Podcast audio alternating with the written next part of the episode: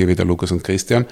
Heute wollen wir uns mit dem Creative Writing beschäftigen, also mit dem Kreativschreiben. Wir wollen Fragen nachgehen wie, was macht einen guten Text aus? Was macht einen guten Songtext aus? Kann man es lernen, Texte zu schreiben oder kann man es lernen, gute Texte zu schreiben? Kann man darin besser werden?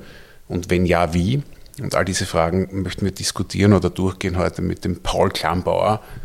Paul ist 1986 in, in, in Österreich geboren, ist derzeit in Wien als Creative Writing Coach tätig äh, und studiert hat er Kreativschreiben in Deutschland, in Hildesheim und, und er hat auch eine Doktorarbeit geschrieben mit dem schönen Namen Schreiben lernen.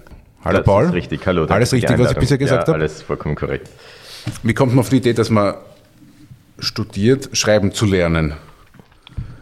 Ich habe früher mal Anglistik studiert, als ich angefangen habe zu studieren und hatte da auch immer schon ein bisschen die Sehnsucht, irgendwie was Kreatives zu verbinden mit dem Studium. Ich fand aber, dass das nicht sehr viel Raum hatte und bin dann so ein bisschen über so Schreibkurse gestolpert selber. Einerseits so ähm, vom äh, verschiedenen Theatern in Wien, die so Schreibwerkstätten angeboten haben und habe irgendwie gemerkt, es macht mir Spaß. Dann habe ich mal geschaut, wo könnte man das studieren. Dann habe ich gesehen, es gibt drei Einrichtungen eben im deutschen, eigentlich vier im deutschen Sprachraum. In, in Leipzig gibt es das Deutsche Literaturinstitut, in Hildesheim kann man äh, auch kreatives Schreiben studieren und in Wien mittlerweile an der Sprachkunst, an der Angewandten.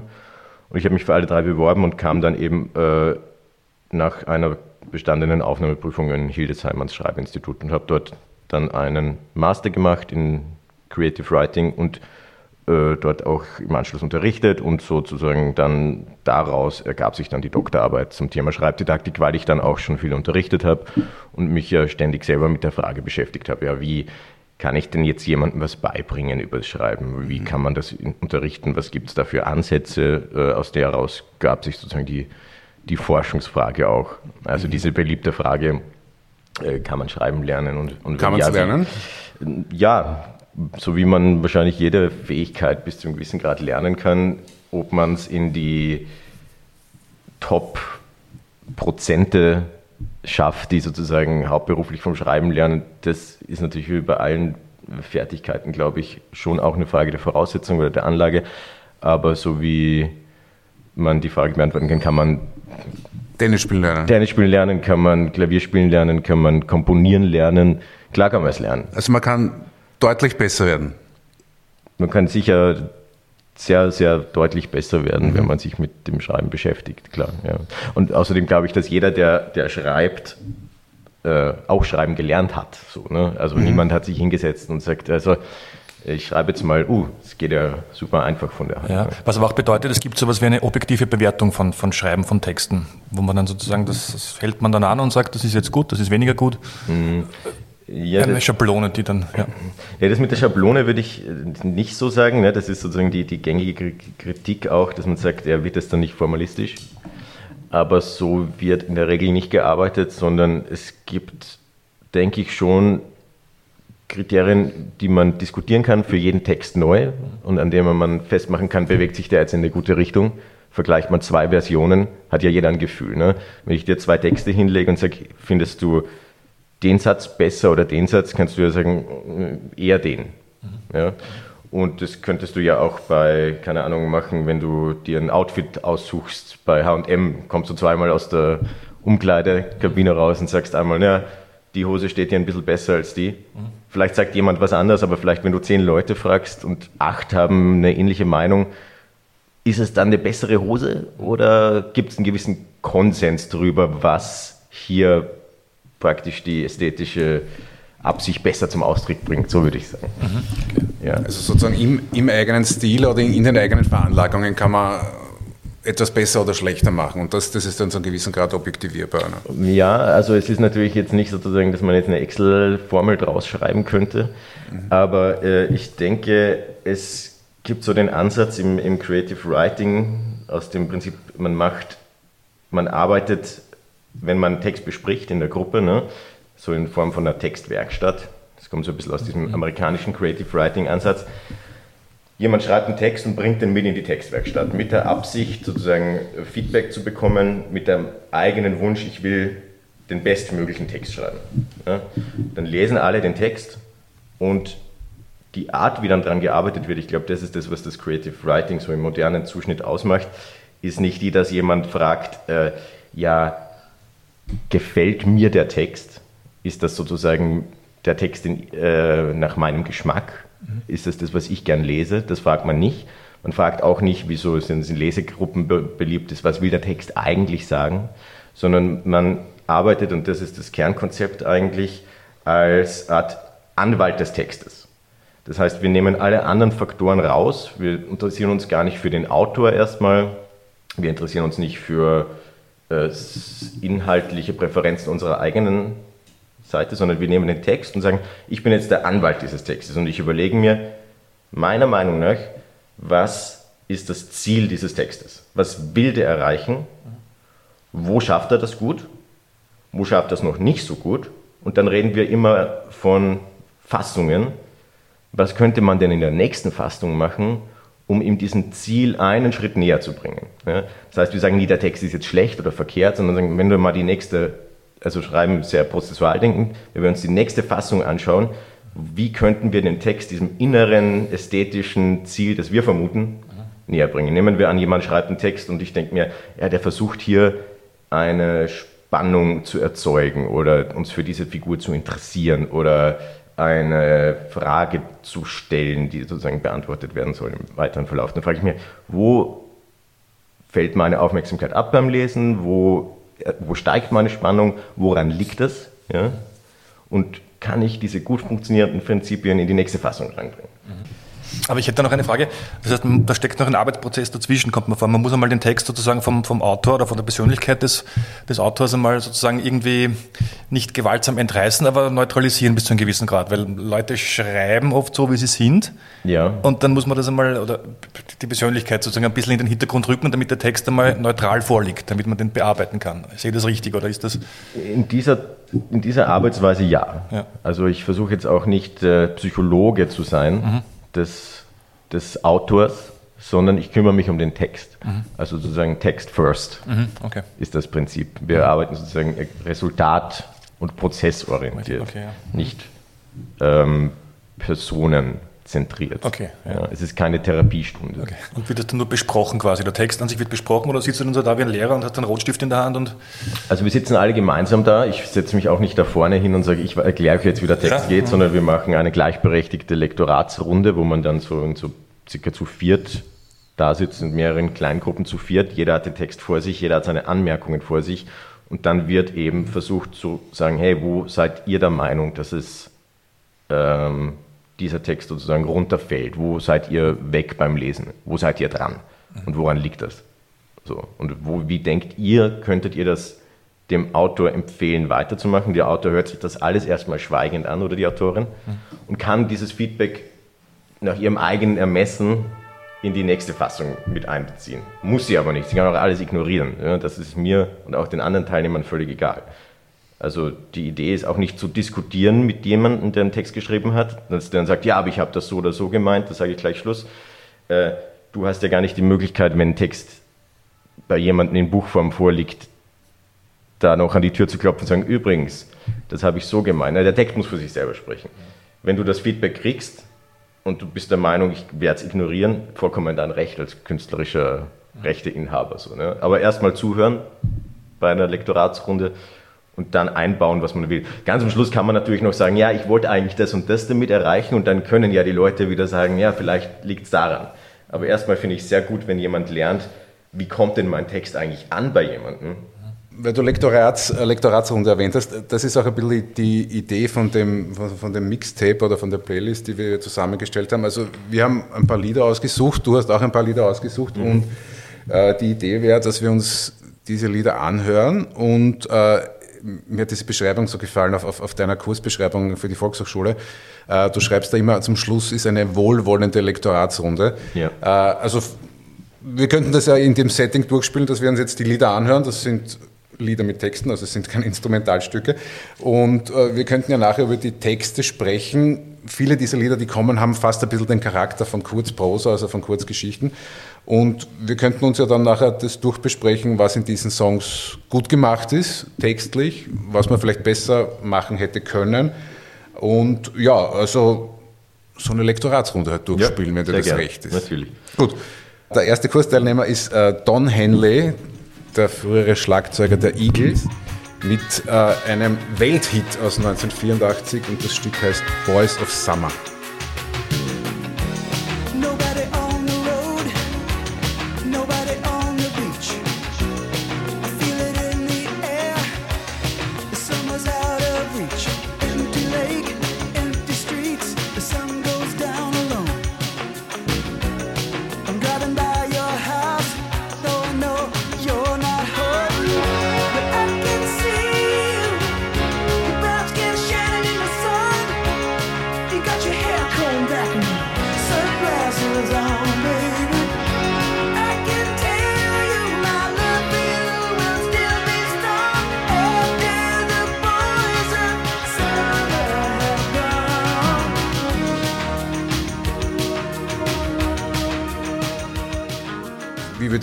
Text besprechen? Ja, also ich würde ihn eben nicht so besprechen, als ob ich jetzt einen deutschen Aufsatz drüber schreiben würde, sozusagen eine Schularbeit über, über Gedichtinterpretation, weil das ist sozusagen ein rein passiver Akt. Ne?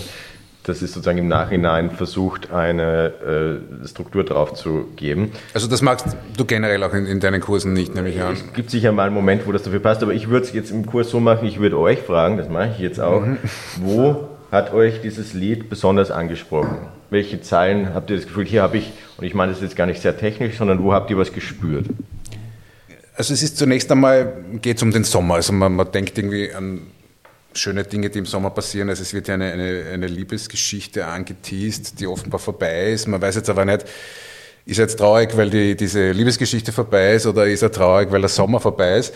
Äh, und dann ist aber diese, diese, diese Coda oder dieser Mittelteil in der zweiten Hälfte, wo er, wo er dann erwähnt, er fährt auf der Straße und dann sieht er ein Auto, diesen, diesen Cadillac, wo ein mhm. Deadhead-Sticker drauf biegt. Mhm. Also Cadillac ist ein sehr teures Auto und Deadhead-Sticker ist dieses, dieses Pickel, was die Fans von den ähm, wie? Grateful Dead. Grateful Dead, genau. Äh, was die halt haben und das war eben so eine Band der Gegenkultur. Äh, und ähm, also ein, ein völliger Kontrast, ja. Und es gibt mhm. ja dann noch eine, eine, spätere Version von diesem Lied von einer Punkband namens Ataris. Da, da, da, reden die auch von einem Cadillac, aber nicht mhm. von einem Deadhead-Sticker, sondern von einem Black Flag-Sticker, also auch von einer mhm. Underground-Band. Und dann gibt es sogar eine deutsche Version von Nils Frewer, der redet dann von einem Tonsteine, Scherben, Aufkleber auf einem SUV. Also ja. der hat das dann irgendwie eingebaut.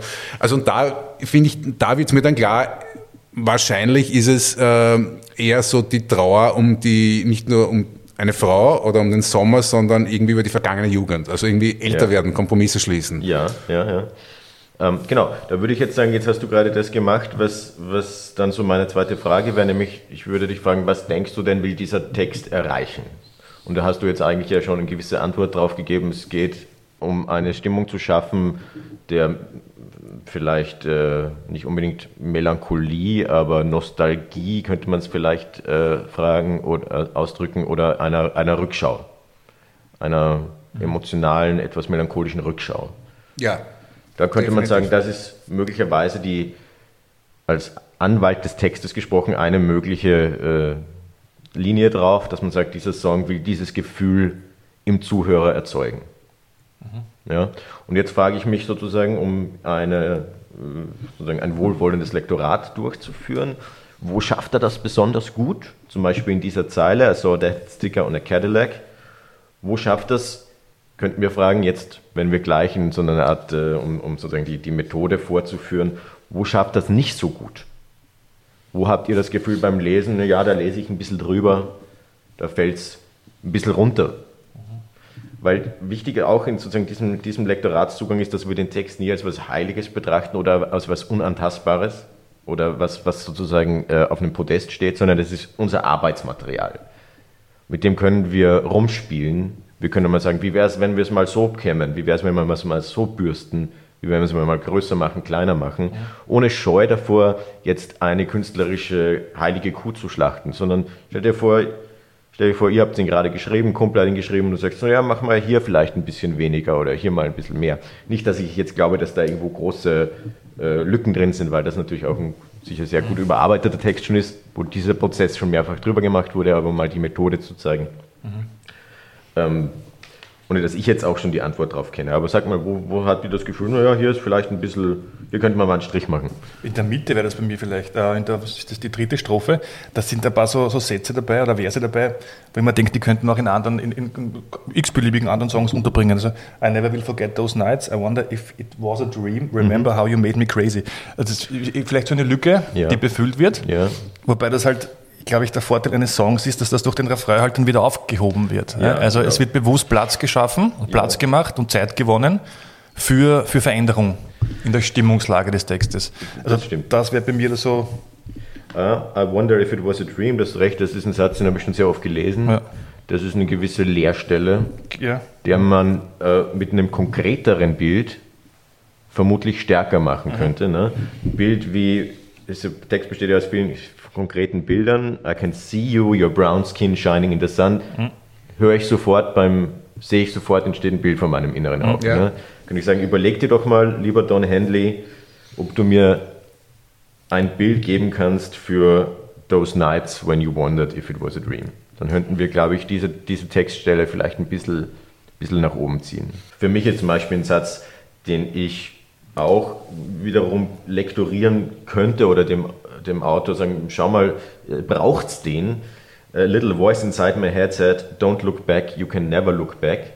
Das ist für mich eigentlich die Aussage des Textes, der ja sozusagen nochmal sehr nach vorne gestellt. Mhm. Als ob man, hier hätte man so, könnte ich sagen, vertraust du dem Text nicht, dass er das erzählt. Dass du es nochmal bringst. Weil ich spüre es eh schon. Eigentlich die, die ersten zwei Zeilen nochmal erklärst. Ja. Genau. Mhm. Also ich, ich würde ihm sagen, du, das brauchst du gar nicht, weil das Gefühl überträgt sich sowieso. Mhm. Ja. Und dann kann er sich ja überlegen, aha, ist das ein interessantes Feedback oder nicht? Nee, ist mir wichtig, lasse ich drinnen. Mhm. Oder stimmt eigentlich? Oder kann ich vielleicht noch ein bisschen dran drehen an der Frau? Mhm. Genau.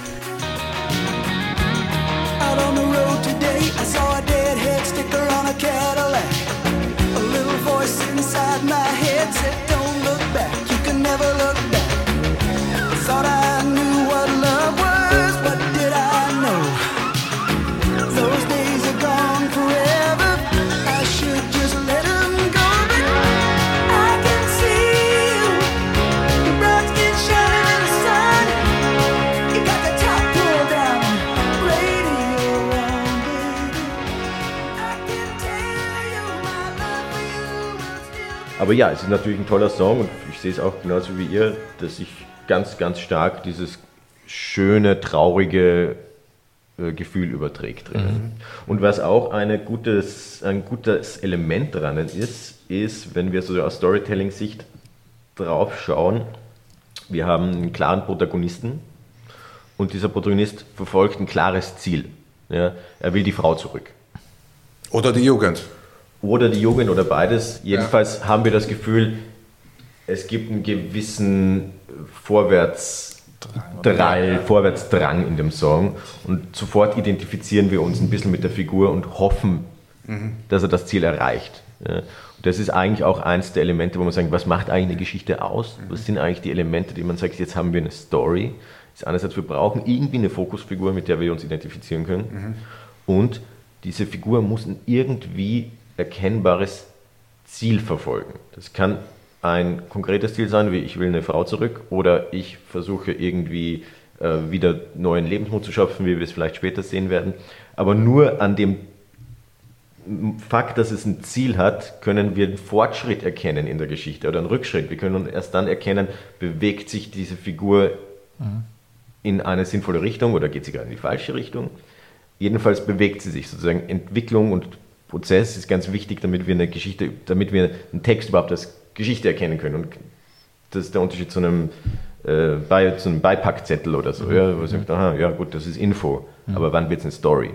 Und ein Ziel und ein Konflikt, weil wenn die Figur was will und sofort erreicht, ist die Geschichte vorbei. Und dadurch entsteht dann Identifikation mit dem, mit dem Protagonisten. Genau, wir mhm. müssen nicht mal das gut finden, was er will. Ne? Wir können ja auch sozusagen einen Anti-Helden haben, mhm. Aber solange ich verstehe, warum er das will, was er will, will ich wissen, ob er es schafft. Mhm. Ja. Und hier weiß ich ungefähr, ja, dieser Mensch will irgendwas zurückhaben. Mhm. Okay. Spannend. Mhm. Ich möchte jetzt einen Kandidaten vorreihen, wo ich jetzt so mein erstes Gefühl ist, dass äh, hier überhaupt nicht klar ist, was gewollt wird. Äh, also das ist vielleicht ein ganz spannender Kontrast. Wir hören uns jetzt an ein Stück von Tokotronic namens Vier Geschichten von dir. Du warst das erste Mal bei mir.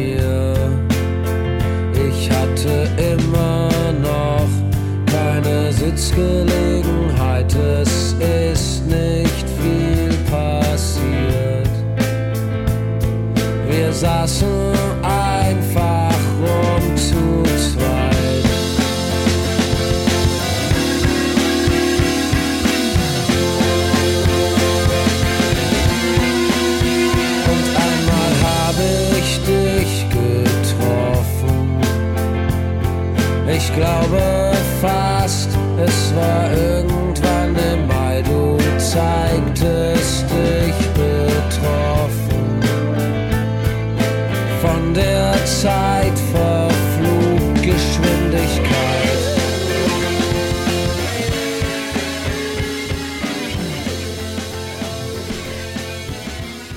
Man weiß nicht wirklich, um was es da geht. Man weiß nicht einmal, geht es um eine Liebesgeschichte oder geht es um eine Freundschaft und eigentlich werden eher so Zwischenräume oder, oder, oder, oder Nicht-Situationen beschrieben, aber trotzdem entstehen, finde ich, Bilder, aber die kann ich jetzt gar nicht so gut benennen eigentlich. Und auch die, die Frage, sind es wirklich vier Geschichten von ihr, also von dir, oder, oder ist es eine Geschichte als, als Ganztext, mhm. wo man da differenzieren kann, oder ob das gekoppelt zu sehen ist, ja. die einzelnen Strophen? Ich finde, äh, du hast da eh schon viel auch formuliert, auch was, was ich so ähnlich empfunden habe. Und ich fand das sehr schöne Formulierung auch im Bereich der Zwischenräume, die hier äh, eigentlich das sozusagen die, das Nicht-Erzählte steht ja ein bisschen im Vordergrund. Hier könnten wir uns ja auch wieder fragen mit unserer alten Methode, was die Textabsicht ist. Äh, ich glaube, dass die Text als Lektor, als Anwalt des Texts gesprochen, glaube ich, hauptsächlich hier das Ziel ist, ein Gefühl auch wiederum zu erzeugen, ähm, dass man vielleicht als eine Art Abgeklärtheit oder vielleicht sowas wie eine gewisse hm, Sättigung oder Müdigkeit definieren könnte, kann man aber drüber reden, kommt ein bisschen darauf an, was bei jedem ankommt.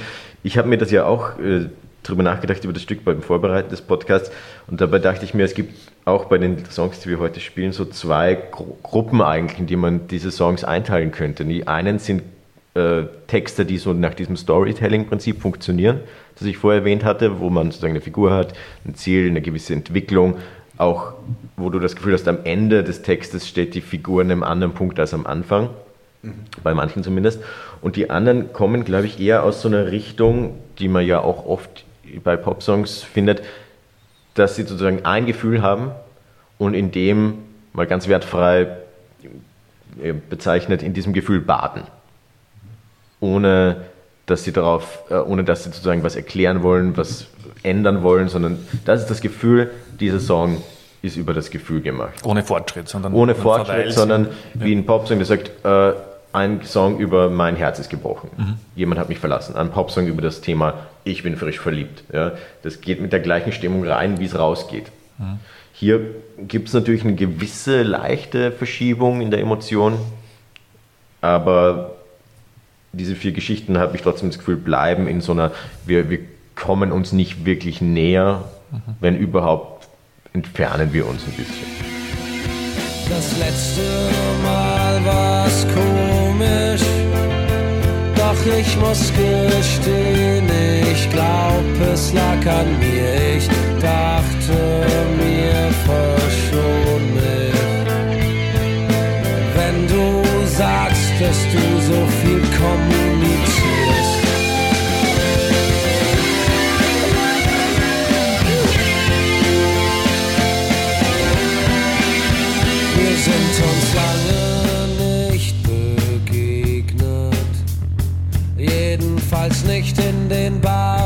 in die wir ständig gehen. Schon drei Wochen hat's geregnet.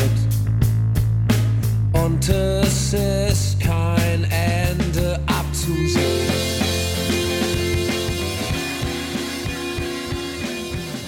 Für mich ist, ist es schon auch ein bisschen die Geschichte einer sozusagen nicht stattgefundenen, irgendwie romantischen Beziehung, es ist ein Text, über, dem, über es passiert nicht viel. Finde ich auch schwierig, sozusagen jetzt den hier zu, zu kritisch zu lektorieren, ja. weil das ja äh, das Formprinzip ja irgendwie diese Imperfektion auch ist. Mhm. Und den Text zu perfektionieren wiederum würde wahrscheinlich gar nicht dem Ziel, also wenn ich sage, die, die, die Absicht des Texts ist auch imperfekt zu sein oder nicht perfekt, mhm. dann macht es ja nicht viel Sinn zu sagen, na jetzt machen wir ihn besser. Wir besser ja. Deswegen können wir auch mit dieser Methode auch einen Text in Ruhe lassen, wenn wir das Gefühl haben, der will das so. Mhm. Nur wenn wir das Gefühl hatten, das ist jetzt eine, ein Versehen, dieser Effekt, dann könnten wir sagen, mhm. naja, mach mal ein bisschen, ähm, äh, ein bisschen strenger komponiert. So. Mhm. Ja, aber den Eindruck haben wir ja, alle drei nicht. Deswegen lassen wir ihn in Ruhe. Gut. Dann kommen wir jetzt zu einem, zu einem Textmonster. Ich glaube, das ist jetzt der Text von heute mit dem oder das Lied mit dem längsten Text. Thes Ullmann mit dem Stück Ich bin der Fahrer, der die Frau nach Hip-Hop-Videodrehs nach Hause fährt. Ich bin der Fahrer, der die Frauen nach Hip-Hop-Videodrehs nach Hause fährt. Es riecht nach Duftbaum und Parfüm.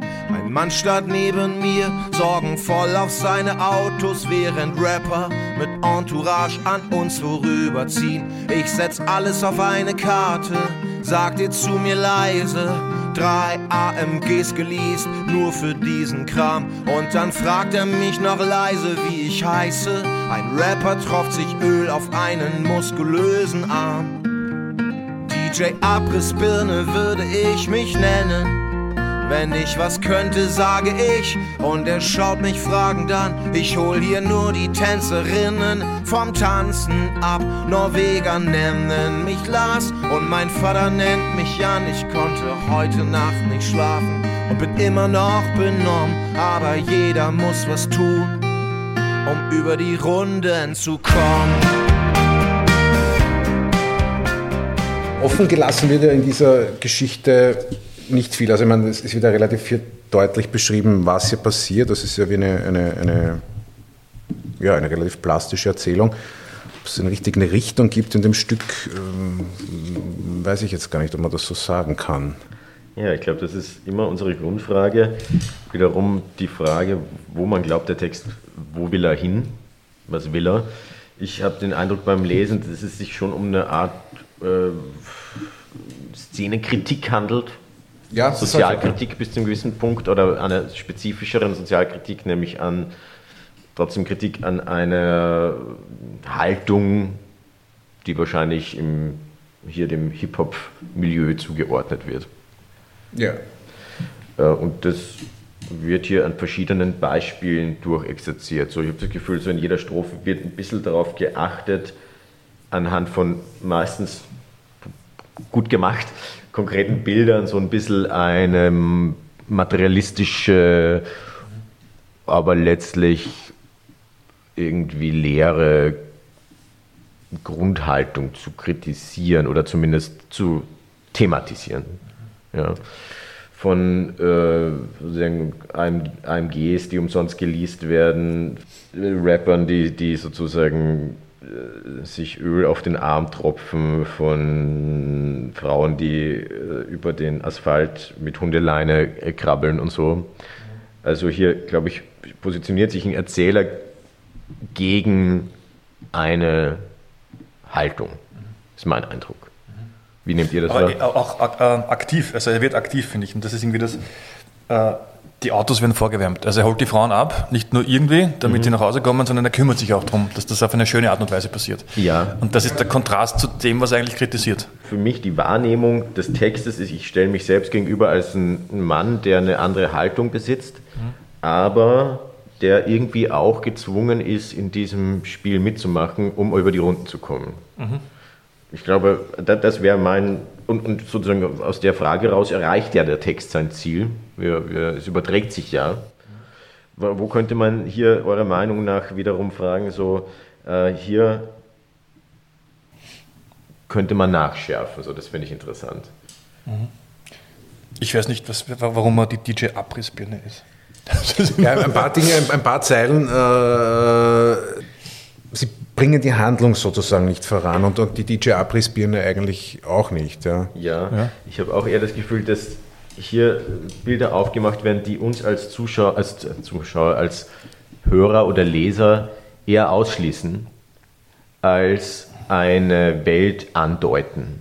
Mhm. Und das würde ich an dem Text auch nicht kritisieren, aber ich würde es in einem Lektorat anmerken, mhm. dass ich sage, ich habe nicht das Gefühl, hier ähm, mitgenommen zu werden, teilweise als Leser. Also so, als ob es ein, ein, ein Insider-Joke wäre, der halt eingebaut wird. Perfekt formuliert, genau. Norweger nennen mich Lars und mein Vater nennt mich Jan. Ich habe kurz gelesen, dass es das zwar irgendeine Referenz ist, wenn man sich sehr gut auskennt, mhm. aber für den äh, unbedarften Konsumenten ist es eigentlich nur eine Irritation, mhm. die mich aus dieser Geschichte eher rausschmeißt mhm. und eigentlich auch die emotionale Wirkung des Texts, der ja eigentlich äh, da ist, mhm. verringert, weil ich mich gar nicht mehr so auf die Figuren konzentriere, sondern eher frage, liegt es an mir?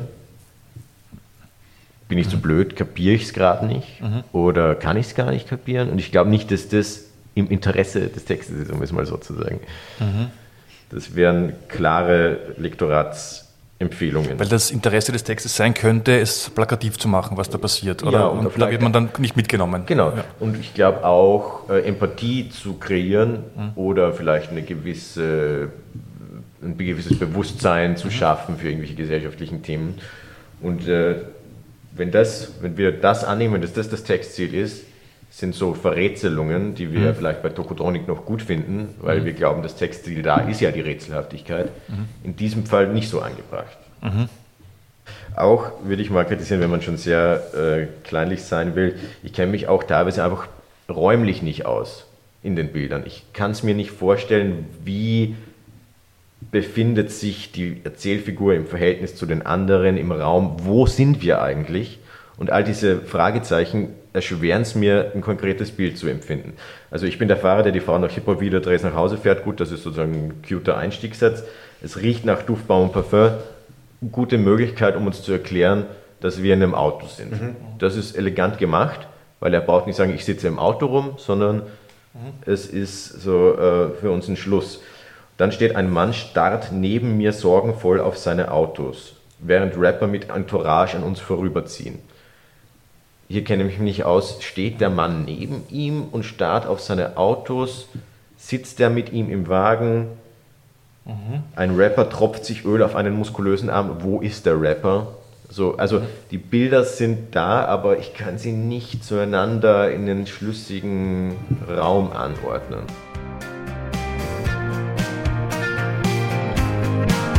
Der Regisseur schreit, wir sollen die Fresse halten. Er wirkt aufgeschmissen und auf Kokain. Wir sind dem Zeitplan hinterher, die Trainingshosen werfen Falten. Jetzt kommen noch die Motorräder, die schwarze Kreise ziehen. Jetzt singt der Rapper, dass sich alle gegen ihn verschwörten, dass die Bitches niemals an ihn glaubten und ihn fast zerstörten. Seine Feinde das bezahlen werden und das wird teuer, hört sich in meinen Ohren irgendwie an nach Paranoia. Aber ich bin auch nur der Typ, kennen. Und wenn sie wüssten, wer ich bin, würden sie mich DJ Abrissbirne nennen. Ich hol hier nur die Tänzerinnen vom Tanzen ab, um im vorgewärmten Auto zu ruhen, um über die Runde zu kommen. Muss jeder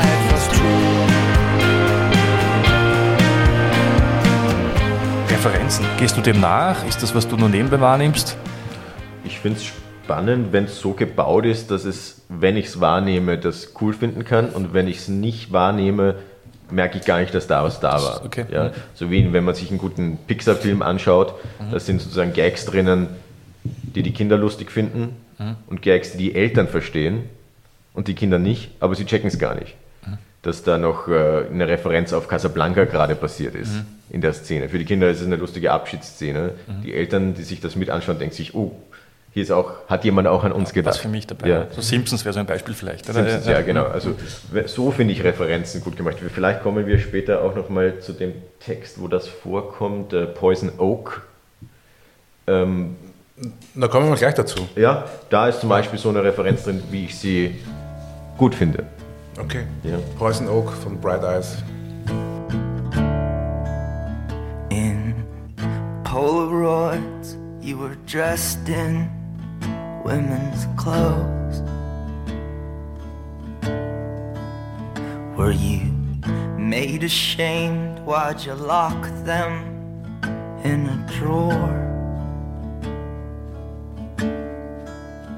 Well, I don't think that I ever loved you more.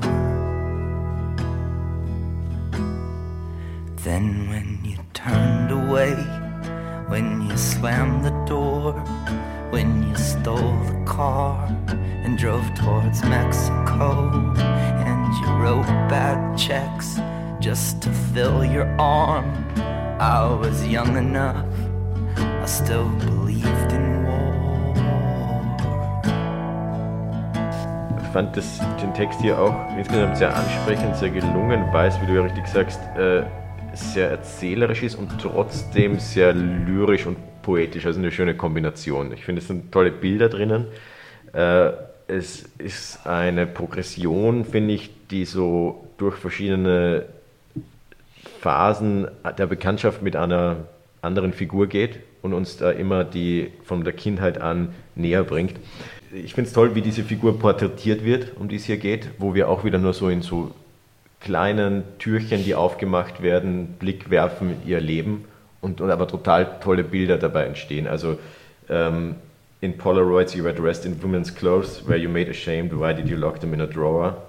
Äh, Finde ich toll, wenn dieses Bild aufgemacht wird, dass er später vielleicht Bilder von ihm findet in Frauenkleidern und versucht, einen Konnex herzustellen, vielleicht auch mit dem, mit dem Selbstmord. Aber worauf ich eigentlich hinaus wollte, nämlich die Referenz, die mir gefällt, ist in der vorletzten ähm, Bridge, also eigentlich in der letzten Bridge, Der gelbe Vogel. The Yellow Bird. Ja, äh, eine Referenz wohl auf äh, den biografischen oder den, den True Crime Roman, könnte man sagen, äh, Cold Blood, in Cold Blood von Truman Capote, in der eine Figur, nämlich Perry Smith, immer wieder, das ist auch ein, einer der, der Mörder, die in dieser Geschichte interviewt werden, von, von Capote, äh, den Yellow Bird erwähnt, den er sich immer als Symbol der Hoffnung vorgestellt hat in seinem Leben. Auch wenn er im Gefängnis saß, schon als Kind, gab es immer sozusagen dieses, dieses mental, die mentale Figur des Yellow Birds für ihn, der für ihn eben dieses äh, Ausbrechen, die Freiheit symbolisiert. Okay, das Ja. wusste ich nicht. Äh, wusste ich auch nicht, las ich jetzt eben auch in Vorbereitung auf den, auf den Podcast, aber ich fand es gleich total interessant, weil das Bild mich überhaupt nicht äh, irritiert, wenn ich das lese. Es ist ein schönes Bild. You're the yellow bird that I've been waiting for. So, wenn ich es lese, stört es mich nicht, schmeißt mich nicht raus, ich verstehe es. Und wer die Referenz kennt, freut sich. So, das fand ich, wäre ein Beispiel, finde ich, für ein gelungen gebautes, äh, gelungenen Querverweis auf, auf andere Themen. Also es wird niemand ausgeschlossen. Genau. Trotz Referenz, ja. Schließt niemanden aus, das finde ich schön formuliert, ja. And I never thought this life was possible. You're the yellow bird that I've been waiting for. The end of paralysis.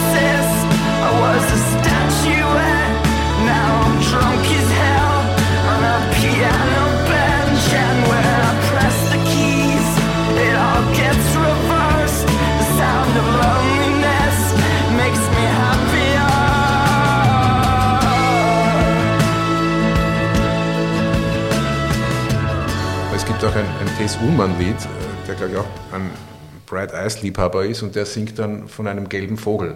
Da weiß man jetzt nicht, macht er jetzt die Referenz auch auf Truman Capote oder macht Ja. er die Referenz auf Bright Eyes? Wahrscheinlich ersteres oder, oder beides. Ja. Ja. Aber das, jedenfalls ist es hier so passend im Song, dass es, dass es irgendwie ein eigenes Symbol auch werden kann oder Ja, wird. Ja. ich meine, es finde ich auch schön, wenn so Symbole sich sozusagen so fortpflanzen durch verschiedene Songs und so ein Eigenleben entwickeln. Das ist ja eine tolle Sache. Was mir auch sehr gut gefällt an diesem Lied, ist, dass es ja äh, trotzdem eine Form von Entwicklung äh, darstellt. Also wir sehen am Anfang, wir sehen so ein bisschen den Umgang mit der Trauer dieser Figur Und am Schluss kommt es aber zu einer Art äh, Ausbruch aus der Trauer. Wenn er sagt, äh, das Ende der Lähmung, the end of paralysis. I was a statuette, finde ich auch ein tolles Bild. Ich war eine Statue. Now I'm drunk as hell on a piano bench. Ähm, vielleicht würde das nicht jeder als Verbesserung bezeichnen, aber es gibt eine Entwicklung, sagen wir mal so.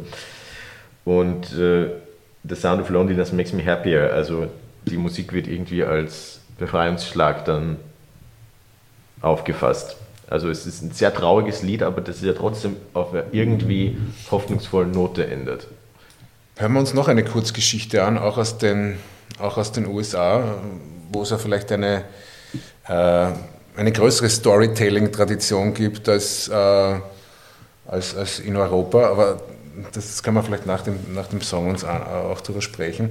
Ähm, ein Lied, das an der Grenze zwischen USA und, oder eine Geschichte, die an der Grenze zwischen den USA und Mexiko spielt.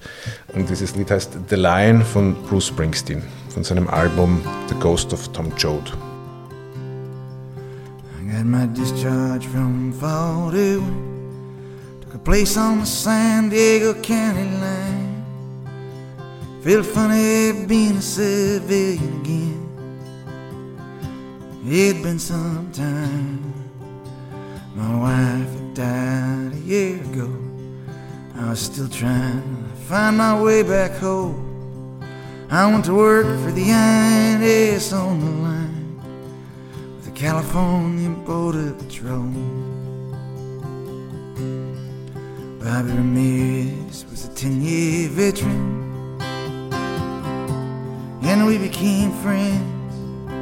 His family was from Guanajuato so the job, it was different for him. Said there is death in the deserts and the mountains. All they got to the smuggler's rings. We send them home, they come right back again. Carl hunger is a powerful thing. Ja, Paul, was sagst du zu diesem Stück? Das hat ja, glaube ich, von allen Stücken, die wir uns heute anhören, am, am allerersten den Charakter einer Short Story. Ja, hat es wirklich.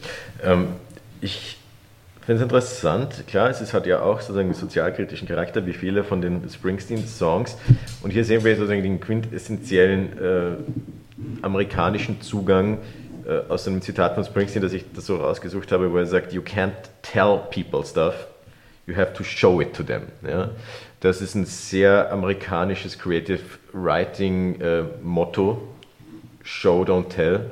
Zeigen, nicht erzählen. Sag nicht, er war ein eitler Mann, sondern schreib über jemanden, der vor dem Spiegel steht und sich zehn Minuten lang kämmt. Mhm. Auf der Basisverfassung. Hier geht es sozusagen um, um, um Mitgefühl oder um die widersprüchlichen Realitäten an der, an der amerikanisch-mexikanischen Grenze. Und hier wird auch ganz stark gezeigt. Es wird nie gesagt, so, das halte ich für falsch, das halte ich für richtig, das ist gut, das ist schlecht. Er macht Bilder auf, zeigt Realitäten und lässt uns selber den Schluss daraus ziehen. Ja, das ist äh, sehr, sehr klassisches Storytelling. Und auch die Struktur des Textes ist so, dass sie sehr klassisch ist. Man kann eigentlich auch hier direkt von einem Dreiakter sprechen, wo wir so einen ersten Akt haben, in dem wir die Figur kennenlernen, einen äh, entlassenen Armee-Veteran, der einen neuen Job annimmt bei der Border Patrol, sich da in dieser Welt eigentlich ganz gut zurechtfindet.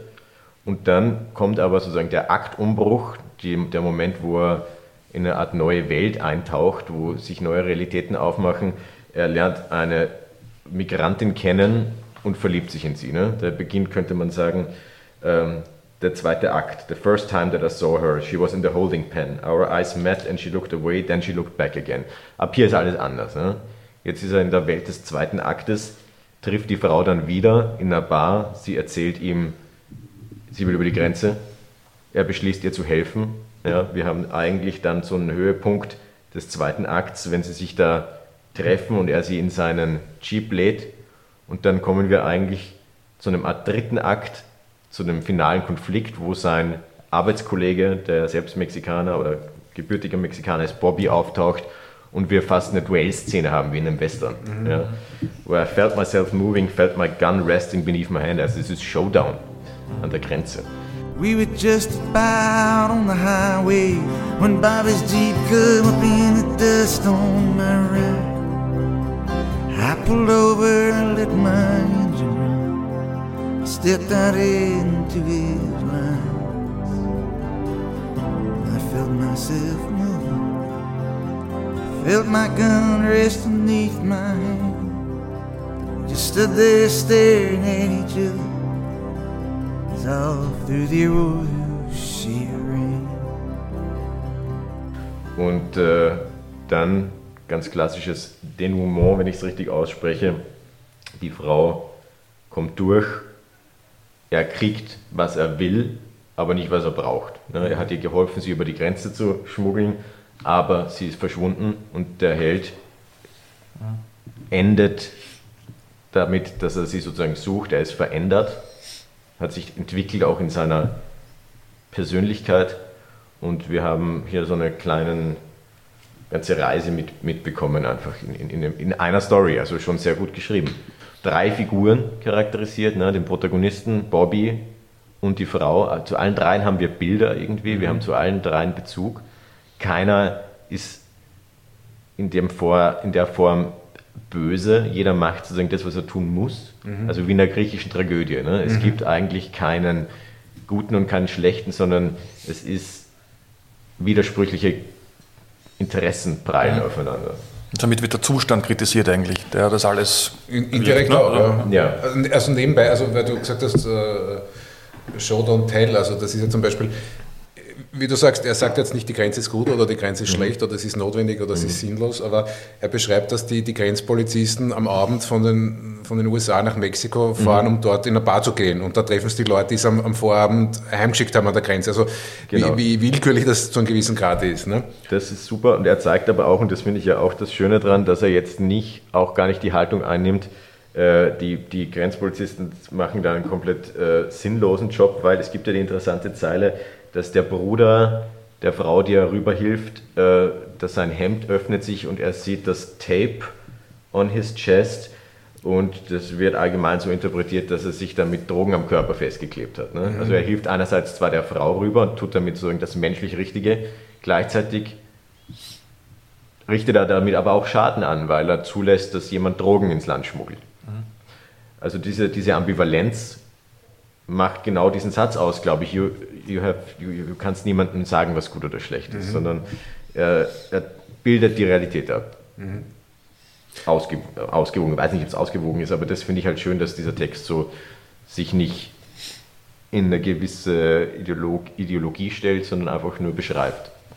Man könnte einen guten Film aus diesem Lied machen. Absolut, das ist eigentlich eine Drehbuchskizze. Ja. Ja. Kennst du den Film Indian Runner? Nein. Das ist ein Film von Sean Penn, der wurde nach einem anderen Springsteen-Lied gemacht und das, dieses andere Lied, das heißt äh, Highway Patrolman, also auch um einen Patrolman, aber eben nicht an der, an der Grenze. Äh, das ist von Nebraska und da hat äh, Sean Penn aus diesem einen Stück, was ziemlich ähnlich aufgebaut ist wie dieses Stück. Ja. Äh, und da gibt es auch zum, zum Schluss einen Showdown zwischen zwei Brüdern, wo einer ein, ein, ein Vietnam-Veteran ist, der abdriftet und der andere ist, ist auch ein Polizist. Äh, also das ist irgendwie fast ein, ein Bruderstück zu, zu, zu diesem Stück und da wurde dann also auch wirklich ein Film daraus gemacht, der gar nicht schlecht ist. Oder ich finde eigentlich sogar sehr gut ist. Muss ich mir anschauen. Ja, Indian Sehr Runner. spannend. Indian Runner. Mhm. Äh, jetzt noch kurz zu diesem, du hast vorher erwähnt, dieses amerikanische Storytelling. Ähm, Ja.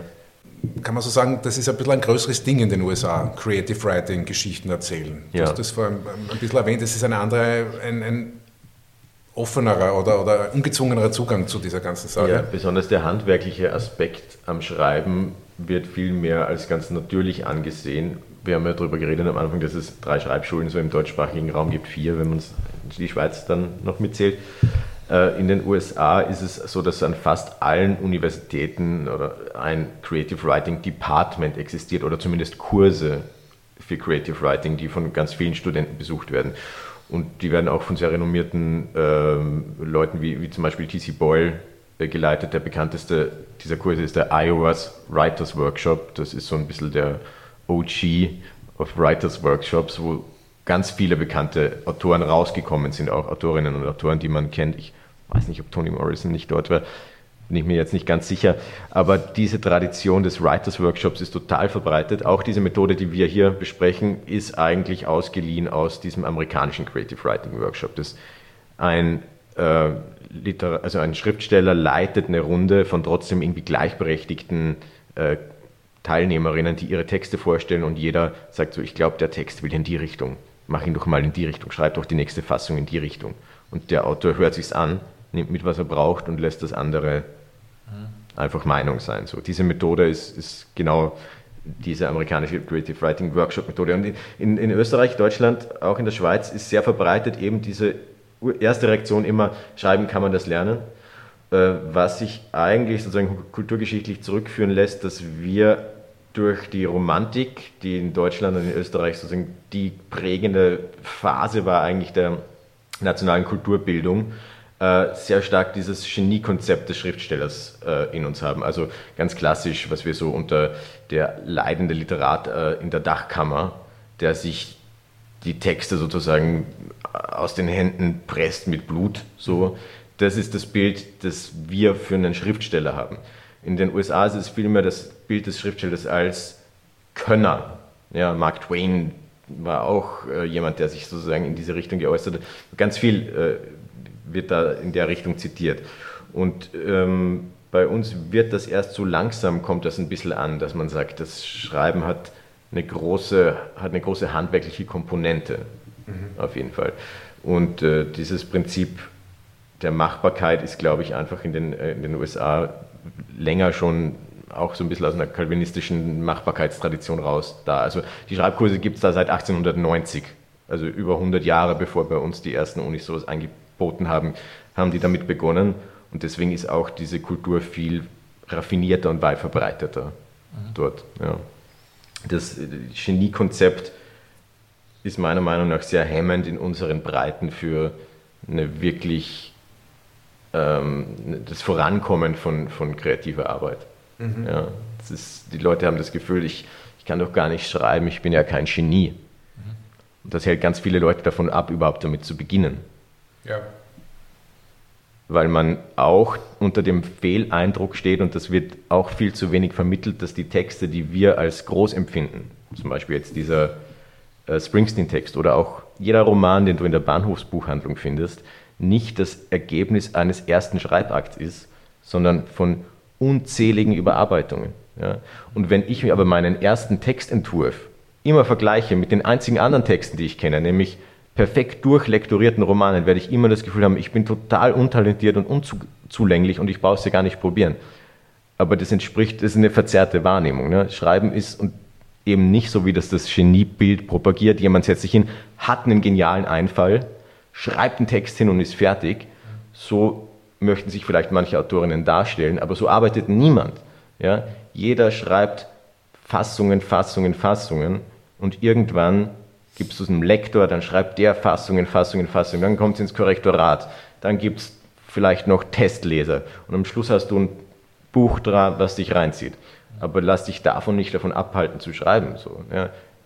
da, da ist es hilfreich, wenn man sich beschäftigt mit ähm, Editionsgeschichte von Texten, wenn man mal originalen Manuskripte sieht von Franz Kafka, das sieht aus wie ein Schlachtfeld, ne? Mhm. an Strichen, an Änderungen, an komplett äh, überarbeiteten Fassungen. Mhm. Und so muss man an Texte rangehen, zu sagen, das sind Prozesse. Also wie ein Bildhauer. Ja, ja, könnte man auch so sagen, ja klar. Oder wie jeder andere Kunstform einfach auch. Äh, ein Gemälde wird auch nicht mit Öl äh, sofort hingemalt, sondern da gibt es Skizzen, da gibt es Herangehens, äh, also Annäherungen an, ein finales Produkt. Bei Texten ist es genauso. Ist aber sehr unsichtbar, der Prozess. Deswegen halten sich viele Leute für, für untalentierter, als sie sind eigentlich. Mhm. Ja. Also Mut zur Lücke, Mut zum Fehler oder äh, Mut zum schrecklichen ersten Entwurf. Mhm. Also der, der, Terrible First Draft mhm. ist ein ganz großes und wichtiges Konzept. Also es ist mir vollkommen egal, wie äh, wie, wie schlecht sich das liest. Mhm. Der erste Entwurf muss katastrophal sein. Mhm. Und besser ist es, den ersten Entwurf zu Ende zu schreiben, mhm. in dem Bewusstsein, dass er völlig grauenhaft ist, als daran rumzudoktern, immer wieder von vorn und zu versuchen, eine Art äh, Endniveau schon reinzubringen, weil so wirst du nie fertig werden. Ja. Der erste Entwurf darf, soll, muss grauenhaft sein. Ja.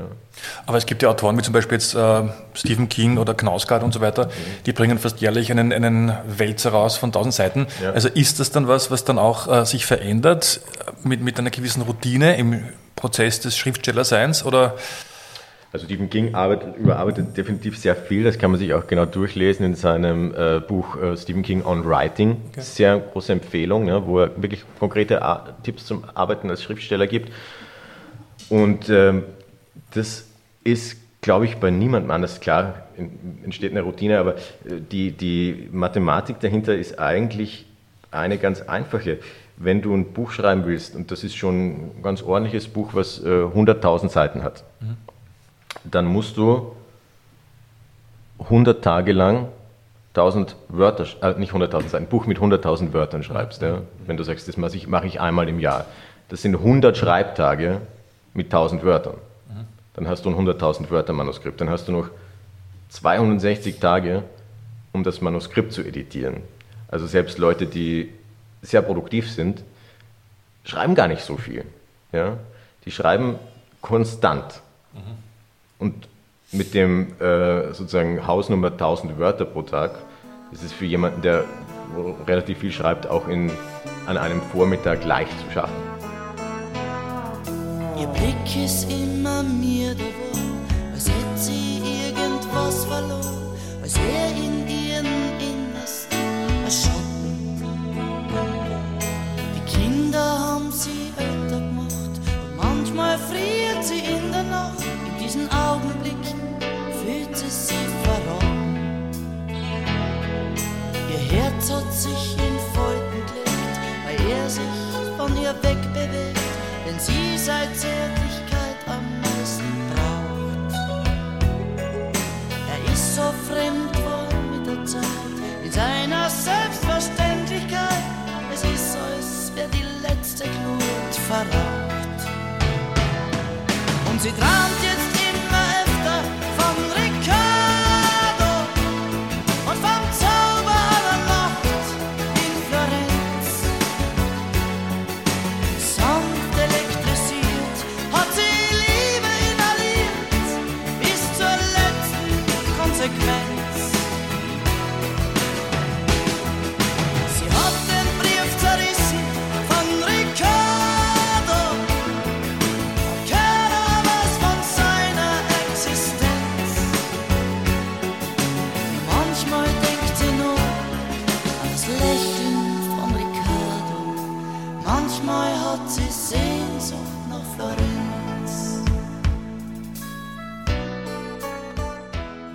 was kann man dazu sagen? Sehnsucht nach Florenz, ein klassischer Stephanie Werger-Song. Was man dazu sagen kann, ist, ich glaube, es handelt sich um einen von diesen Liedern, die sozusagen in einer Emotion baden, die jetzt keine Geschichte erzählen, sondern sagen, das Thema ist Sehnsucht nach Riccardo und Florenz. Äh, hat viele schöne Stellen, ist auch toll performt. Für mich gibt es da auch so ein paar Sachen, wo ich sage, gut, äh, ich hätte sozusagen ein paar so Zeilenlektorat gemacht, wo ich sage, äh, manche Sachen sind ja toll illustriert mit Bildern. Äh, ihr Blick ist immer mir da geworden, als hätte sie irgendwas verloren, als wäre in ihrem Innersten erschotten. Äh, das sind alles äh, sehr konkrete, originelle Bilder. Äh, in der vorletzten Strophe haben wir dann so Zeilen wie, ihr Leben ist so überschaubar und es gleicht sie Jahr für Jahr, ohne Abenteuer, ohne Sensationen. Da würde ich wieder sagen, sehr allgemeine Passage, die nicht wirklich bildgebend ist und mir einfach so Info zusteckt, so im Sinn von, ja, stell dir mal selber was drunter vor, bitte. Das wäre wieder so, so eine Passage, wo ich sage, hier, nächste Fassung, gib mir doch mal so schöne Bilder, wie es wäre in den innersten der Schotten, um dieses, diese Information nicht zu tellen, nicht zu erzählen, sondern zu zeigen. So, das wäre meine Haupt, äh, nicht Kritik, aber das wären wär meine Anmerkungen, so, wo ich sage, äh, sehr schöne Stellen finde ich auch, äh, sie, hat den, sie hat den Brief zerrissen von Ricardo. So, das ist, finde ich, so ein Satz, der ganz viel erzählt. Da sehe ich richtig den, die Szene vor mir, das, das Abwägen. Auch die, macht auch Ricardo interessant, so, der ja vorher nur so ein bisschen als One-Night-Stand dargestellt wird. Und hier aber plötzlich so eine Geschichte irgendwie Tiefe kriegt und eine dritte Dimension, weil ich mir denke, wer ist Ricardo? Was steht in dem Brief? Was, was, äh, was war da die, die Story dahinter? Also das ist dieses schöne Eisbergprinzip, was man von Ernest Hemingway kennt, das bekannte Bild, wo er sagt, die Geschichte sollte nur das sichtbare Teil sein des Eisbergs. Mhm. Und unter der Sichtlinie, unter der Wasserlinie ist sozusagen der, der, der Körper mhm. der Erzählung. Ich finde, dass es hier in vielen Sätzen äh, herrscht dieses Prinzip vor, wo wir gleich spüren, oh, diese, dieser Text hat sozusagen Raum, dem, dem, dem gehört eine größ der gehört einer größeren Welt an. Mhm. Das spüren wir und das interessiert uns. Und wie, wie das, das, das, äh, passiert das? Also wie kann man sowas herstellen, dieses Gefühl, dass es einer größeren Welt angehört? Ist das jetzt äh, nur durch die Nennung des, des, äh, der Stadt Florenz oder durch den Namen Riccardo? Äh, wie wird das fabriziert? Ja, ich glaube eh durch, durch Andeutungen, mhm. Äh, die nicht auserzählt werden. Also eh wie der, wie der Satz, sie hat den Brief zerrissen von Riccardo, ähm, hier ist es wahrscheinlich am stärksten da. Klar, die, die Nennung der Stadt das macht schon weckt viele Assoziationen, gerade ja. so für den Österreich-Urlauber. Ja. ja. Das ist, glaube ich, auch ein Lokal. Ich glaube schon, Phänomen. hätten wir keinen Namen, sondern würde nur, nur von ihm gesprochen werden oder mhm. und, und, und kein, kein Ort genannt werden, wird, wird wahrscheinlich weniger in einem vor, vor dem geistigen Auge ablaufen. Also das ist schon irgendwie zwei kleine Stellschrauben, die wir da doch irgendwie viel verändern. Also definitiv. Ich. Der Name, der Klang des Namens, der ja sicher auch besser ist, als wenn er ähm, Fridolin heißen würde, ja. ja äh, hätten wir andere Assoziationen. Also eigentlich kann man sagen, gut gemacht. Ah, absolut gut gemachter Text, ja. Und äh, er stellt eine Emotion her und, und äh, dreht und wendet sie in immer neuen Fassungen. Mhm. Ja, also ich, ich, ich finde auch, also irgendwie hätte das so ein bisschen ein Comic Relief sein sollen, dieser Text. Äh, aber ich finde ihn eigentlich super. Also, ja, es ist ein schöner Text. Ja. Definitiv. Gut, dann, äh, dann kommen wir zum nächsten und ich glaube, das ist schon das letzte Stück, das, äh, ein Stück, das du dir gewünscht hast, dass das auch auf dieses Mixtape rauskommt. Und das ist jetzt von Iron Maiden. Ein Stück namens Aces High.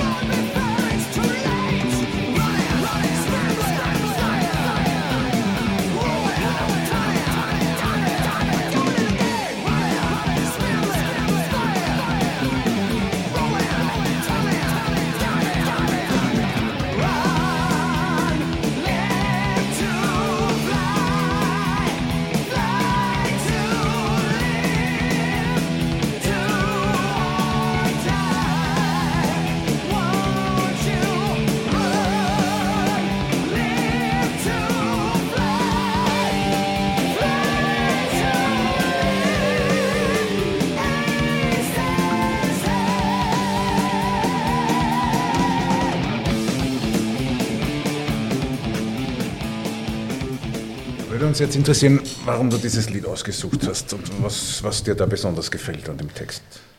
Ja, äh, um das ein bisschen zu kontextualisieren, Aces High ist ein Song, den Iron Maiden geschrieben hat über die Battle of Britain, also den, äh, die Luftschlacht über England. Im Zweiten Weltkrieg. Im Zweiten Weltkrieg 1940. Das war die erste militärische äh, Konfrontation, die nur in der Luft stattgefunden hat, ja, über dem Ärmelkanal.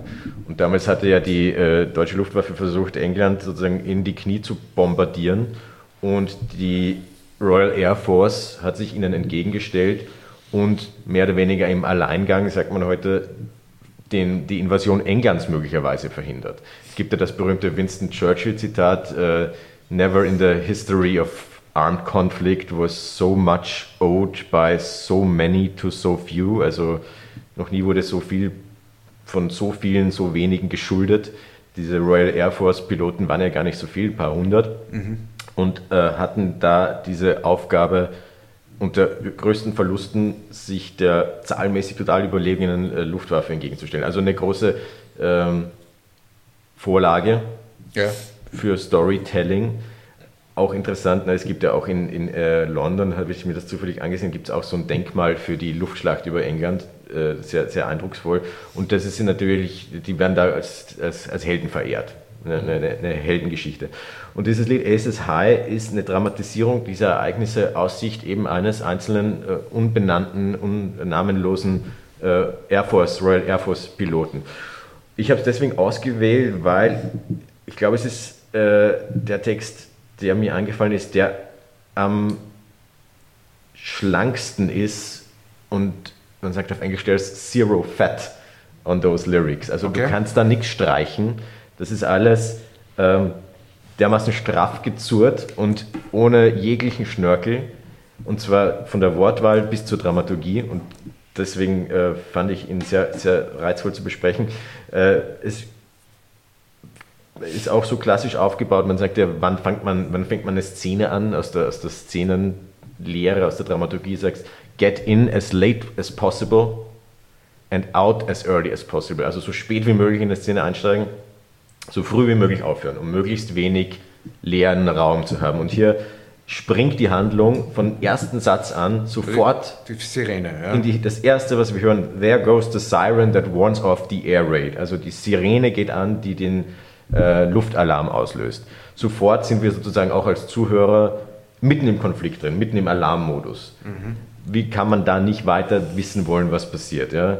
There Comes the Sound of the Gun Standing Flag, finde ich sehr schön, wie das aufgebaut ist. Wir gehen sozusagen den anrollenden deutschen Luftangriff, hören wir erst, wie dieser Air Force-Pilot durch äh, akustische Bilder, ne? wir hören die, äh, die, die Luftsirene und wir hören die Flak, die losgeht.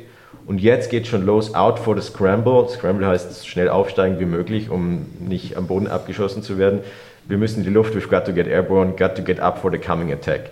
Und eins nach den anderen von diesen Bildern ist nur mit sehr starken aktiven Verben gebaut. Da gibt es nirgends einen passiven Satz, nirgends ein Adjektiv. Jump in the cockpit and start up the engines, remove all the wheel blocks, there's no time to waste. Gathering speed as we head down the runway, gotta get airborne before it's too late. Nächste Phase, der Start. Dann wird schon der äh, Luftkampf beschrieben mit Running, Scrambling, Flying.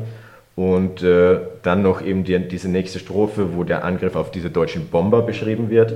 Und jetzt sozusagen als Konflikt, als dramatischer Höhepunkt des Konflikts, eine Attacke durch Begleitjäger, diese Messerschmitts, Bandits, sagen die Engländer im Luftwaffenjargon, haben die deutschen Flugzeuge als Bandits bezeichnet. Bandits at 8 o'clock move in behind us, 10 ME 109s, das sind diese Messerschmitts out of the sun. Und jetzt großes Finale, Ascending and Turning Our Spitfires to face them. Spitfires waren die Flugzeuge der Engländer. Heading straight for them, I press down my guns. Und dann ist so die Geschichte aus. Dann ist die Geschichte aus. Wir wissen auch nicht, was mit diesem Piloten passiert. Sondern wir enden das Bild mit diesem Piloten, der head-on auf diese deutschen Abfangjäger zufliegt und die Bordkanone abfeuert. So. Das ist sozusagen das anonyme Schicksal. Wir wissen nicht, ob es überleben wird, wie es ausgeht oder nicht. Aber das ist sozusagen eine einzige Achterbahnfahrt des, der, der Action, die wir hier erleben, äh, eingebunden in den historischen Kontext, den ich auch spannend finde und äh, auch musikalisch eben entsprechend äh, verarbeitet. Also eigentlich so ähnlich, mich erinnert es an, diesen, an dieses Drittel von dem Film Dunkirk, äh, wo ja auch ja. ein Drittel äh, was ja auch bei dieser, genau. dieser Schlacht um, um Dünkirchen geht oder um diese Nichtschlacht bei Dünkirchen ja. äh, und äh, wo ja auch ein Drittel des Films dann, dann genau so einem Royal Air Force Flieger Nur in der Luft passiert auch ein anonymer Air Force Flieger und auch unfassbar intensive Szenen zeigen ja, auch, in, dieser, ja. in diesem Luftkampf, der so äh, wirklich ständig auf Messerschneide steht. Mhm. Und ähm, ja, das fand ich sehr interessant, wie, wie dieser, dieser Text versucht, glaube ich, und wenn man wieder sagt, was will der Text, glaube ich, einerseits sozusagen diese Dynamik, die Schnelligkeit, die Gefahr und auch irgendwie den Heroismus dieser, dieser Piloten abzubilden, in, in sehr, sehr konzentrierter, präziser Sprache abbildet. Deswegen habe ich ihn ausgewählt, weil ich denke, äh, hier wird einfach äh, sehr präzise gearbeitet. Ich habe da noch was rausgehört, ich weiß nicht, ob das jetzt bei dir auch so ist, aber äh, obwohl der Inhalt dramatisch ist und da geht es um Leben und Tod, also relativ heftig, äh, kommt ich weiß nicht, irgendwie eine, eine Lust am Fliegen vielleicht sogar ist, ist da versteckt, was jetzt komisch klingt, wenn man den, den, den Inhalt sich vor Augen führt. Ne? Ja. Aber am Schluss oder im Refrain singt er Live to fly, fly to live. Ich weiß nicht, ob das ein, so ein, Chiasmus irgendwas in die Richtung ist. Also auch von der Musik her. Die Musik klingt ja auch so, als, als würde ständig eine Boje von links, eine Boje von rechts. Es ist alles, alles in Bewegung.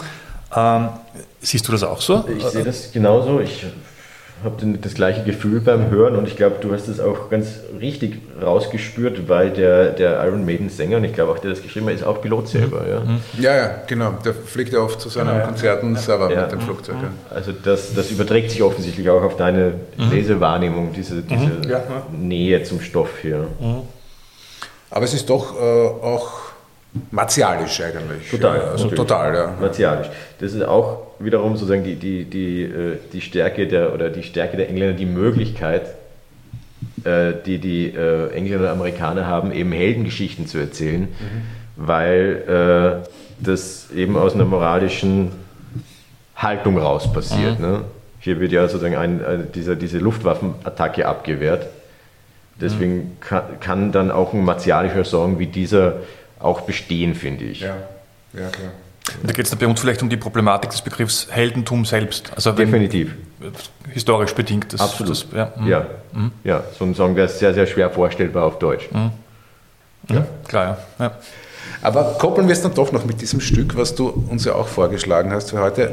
Auch eine englische Band. Es geht auch um Krieg, aber da wird mit ganz unkonkreten Bildern gearbeitet und das ist definitiv nicht martialisch.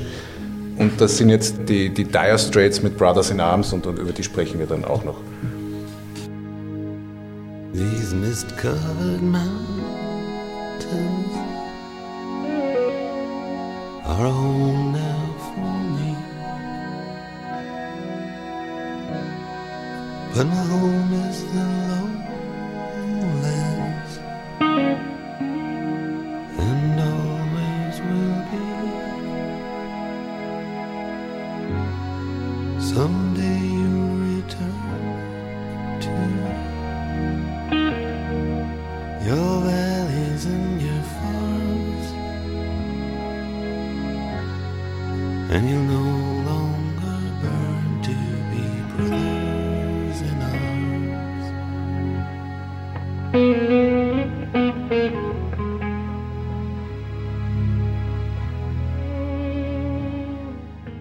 Waren Brothers in Arms, äh, auch ein Lied über den Krieg. Es heißt immer wieder, es ist über den Falklandkrieg oder den Krieg um die Falklandinseln, aber es ist zumindest in dieser Zeit entstanden. Aus dem Text selber finde ich, wird das gar nicht so deutlich, aber ja, was sagst du zu dem Text oder warum wolltest du dort diese, diese beiden Stücke irgendwie auch kombinieren?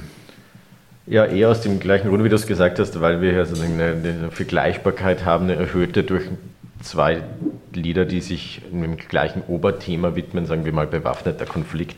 Und das ist ja wie in der vergleichenden Literaturwissenschaft ganz spannend zu sagen, mhm. ein, ein vergleichbares Element zu haben und dann zu schauen, wie sind unterschiedliche Zugänge. Äh, ich habe auch immer wieder gelesen, dass es um den Falklandkrieg geht, der 1982 ja stattgefunden hat. Auch wenn das Lied 1985 rauskam, wurde es 1982 wohl geschrieben. Und das, was es eben auch interessant macht, dass wenn es tatsächlich den Falklandkrieg thematisiert, ja auch ein äh, Krieg ist, in dem die äh, UK, also England, das Vereinigte Königreich, Krieg geführt hat, nur deswegen diesmal in einer umgekehrten Rolle, nämlich als äh, jemand, der, könnte man sagen, äh, Argentinien, diese Falklandinseln, äh, ich glaube, da beide Seiten haben Ansprüche dran gestellt. Jedenfalls ist es eine definitiv weniger heroische Ausgangslage als bei der Luftschlacht über England, von der wir hier sprechen. Und ich finde auch, dass dieser Song hier viel mehr die Frage stellt nach der Sinnlosigkeit diese Auseinandersetzung, die wir hier ganz deutlich spüren. Also äh, vom Heroismus ist da nichts mehr zu hören. Stattdessen stehen die zwischenmenschlichen Verbindungen im Vordergrund, die Brothers in Arms hier zueinander empfinden. Also die Waffenbrüder. Die Waffenbrüder. Und diese Brothers in Arms werden auch, hat man das Gefühl, über die Konfliktlinie hinaus wahrgenommen. Also hier sind, glaube ich, alle, die in diesem Konflikt beteiligt sind, mitgemeint. Ja. Also wir haben ja diese Zeile, and though they did hurt me so bad in the fear and alarm. Also hier wird auch gar nicht so sehr äh, der Hass in den Vordergrund gestellt, sondern der, die Angst und der, der Alarm, den, den alle da erfasst. Es ist ein unfassbar poetischer Text, an dem es, glaube ich, sehr wenig rumzudoktern gibt. Also weniger, eher, eher Poesie als Prosa, ne? Das ist auf jeden Fall eher Poesie als Prosa und auch, wenn wir jetzt hier, also ich zumindest wüsste nicht, was ich in einem Lektorat hier an Empfehlungen für eine nächste Fassung äh, mitgeben würde. Man hat das Gefühl, das ist so gut in sich gefügt alles, dass man eigentlich von einem Ich jetzt, von einem perfekten Text sprechen kann, der keine in keine Richtung mehr sich irgendwie noch weiterentwickeln kann. Oder wie nehmt ihr das wahr? Ja, es ist schon zu einem gewissen Grad makellos, was ja auch ja. zur Musik passt. Weil das war damals, äh, ich glaube, das ist ja auch berühmt dafür, diese, dieses Lied und dieses Album, dass, dass man da versucht hat, das klangtechnisch zur absoluten Perfektion zu treiben. Und, und, äh, und hier sitzt wirklich jede Zeile. Ja. Hier sitzt jede Zeile, hier sitzt auch jede Beschreibung, jedes Bild. Hier sind keine Adjektive. Man, man könnte vielleicht sagen, dass, dass das vielleicht äh, aus heutiger Sicht vielleicht die, die, die, vierte Strophe der So many different worlds, so many different suns, we have just one world, but we live in different ones, könnte man sagen, das ist vielleicht banaler oder ist ein bisschen ein, ein Bruch mit dem Rest, wo es ja eher so um, äh, also da werden vielleicht weniger Bilder e-, evoziert als, als, als mit, den, mit, den, mit den anderen Strophen. Ja. ja, das ist ein guter, gute Beobachtung. Ja. Man könnte sagen, natürlich könnte man immer noch fragen, wo ist meine Textaufmerksamkeit am höchsten? Und in der dritten Strophe ist es definitiv nicht. Also hast du schon recht, wenn du sagst, hier wären vielleicht ein bisschen Allgemeinplätze in Stellung gebracht. Aber das, das finde ich ist ein gutes Mittel. Also was da passiert in, dem, in der dritten Strophe mit diesem uh, Different Worlds und so weiter, ist ja die Perspektive eines sehr naiven Erzählers dann. Also wenn man es eben nicht verstehen kann. Also es gibt ja das Buch dieses uh, der Junge im gestreiften Pyjama aus mhm. der Perspektive eines, eines Jungen, der den Krieg erlebt. Ja? Und an das erinnert es mich, dass man sich sozusagen, man kann sich das nicht erklären, was da passiert und das kann man dann nur beschreiben als, als, als unzuverlässiger Erzähler quasi aus der Sicht eines Kindes, das, ja. wo dann Fragen überbleiben. Und ich glaube, das macht er da so. Ja, ich finde es jetzt auch nicht unbedingt schlecht, aber es ist, äh, also schlecht finde ich sowieso nicht, aber es ist ein bisschen anders als der anders Rest. Weil, ja, genau. äh, ich finde am stärksten den, den Beginn mit diesen, mit diesen Bergen in, im, im, Nebel. Also irgendwie, ich habe das so, so, mich erinnert es ein bisschen an diesen Kriegsfilm von, von Terence Malick, der, äh, der, der schmale Grat, ja. genau, wo ja auch wahnsinnig viele Naturbeschreibungen mhm. sind äh, und, und auch die Erinnerungen von den Soldaten an zu Hause und dann beobachteten sie die Natur, wo sie halt jetzt da einen völlig sinnlosen Akt nachgehen. Also die, die, dieser Kontrast finde ich, finde ich am stärksten, aber auch weil es mich auch an diesen Film erinnert, wo das finde ich auch sehr gut rüberkommt. Das stimmt und äh, was man auch hier wiederum äh, als toll gemacht erwähnen kann, wie bei vielen anderen Texten, könnt ihr nochmal über alle drüber schauen und schauen, wie wird das da gemacht. Der Texteinstieg schafft einfach sofort sehr effektiv Orientierung und den Erzählraum, in dem das Ganze stattfindet. Also ich kenne mich aus, wo ich bin. Aha, wir haben jetzt mal das Setting, dann haben wir den Erzähler, der jetzt da drinnen platziert wird, der sagt, das ist jetzt mein Zuhause, aber eigentlich ist es nicht mein Zuhause, weil ich komme von da, haben wir schon den ersten Konflikt drinnen. Mhm. Und irgendwann werdet ihr zurückgehen. Und auch den Konflikt mit, mit Ma Mountains und Lowlands. Ja, ja, genau. also, ja. also hier ist jemand da, wo er nicht hingehört, wo er nicht hin will, aber er wird vermutlich da bleiben. Mhm. Also es setzt alles, was wir brauchen, um uns total zu identifizieren, auch gleich mit der Figur und mhm. uns mit ihm zu solidarisieren. Mhm. Er verurteilt auch niemanden. Ja. Zeigt Verständnis für alle. Also man hat so das Gefühl, es ist so fast ein bisschen sakral, was da passiert. Auch Ja, und das ist ja auch mit dieser, mit dieser Orgel und mit diesem Gewitter am Anfang. Also es, ist, es geht sozusagen ans, ans Eingemachte. Ja, sakral ist ein gutes Wort. Dann. Ja. Naja, wenn es makellos ist, dann, dann ist es umso besser, dass es ein Abschluss ist. Gut, dass wir jetzt nicht mit was enden, wo wir alle sagen, Nein. da könnte man oder sollte man noch was verändern. Also, wie, Mark um da- Knopfler kriegt keine Hausübung. Nein, um das jetzt einzutüten, also wir, wir, ich glaube, wir haben da jetzt äh, über alle Texte, die wir, die wir gesprochen haben, die, also, also ich, ich finde die alle sehr gut und, und es ist, wie gesagt, wir haben da ein bisschen ein Setting kreiert, wo wir manchmal äh, fast mit Gewalt irgendwie äh, irgendwas gar nicht verändern, aber irgendwie finden, also wir wollten irgendwie diesen Prozess darstellen äh, oder du uns und, und ich, ich kannte den nicht und ich finde das eigentlich sehr schön und ich könnte mir das vorstellen, so einen Kurs mal zu besuchen. Ja, sehr gerne, kommt doch vorbei. Ja. also Paul, dann danke, dass du da warst, Gerne, danke für die Einladung. dass du uns da einen, einen Blick in diese Welt des Schreibenlernens äh, gegeben hast und Ja. Andere Blicke uns da irgendwie offenbart hast auf diese Danke, Texte. das war sehr interessant für mich auch. danke. Danke. Baba. Tschüss. Ciao. Tschüss. Now the sun's gone to hell. The moon's riding high. Let me bid you farewell. Every man has to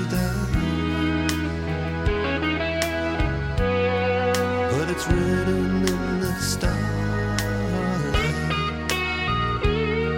in every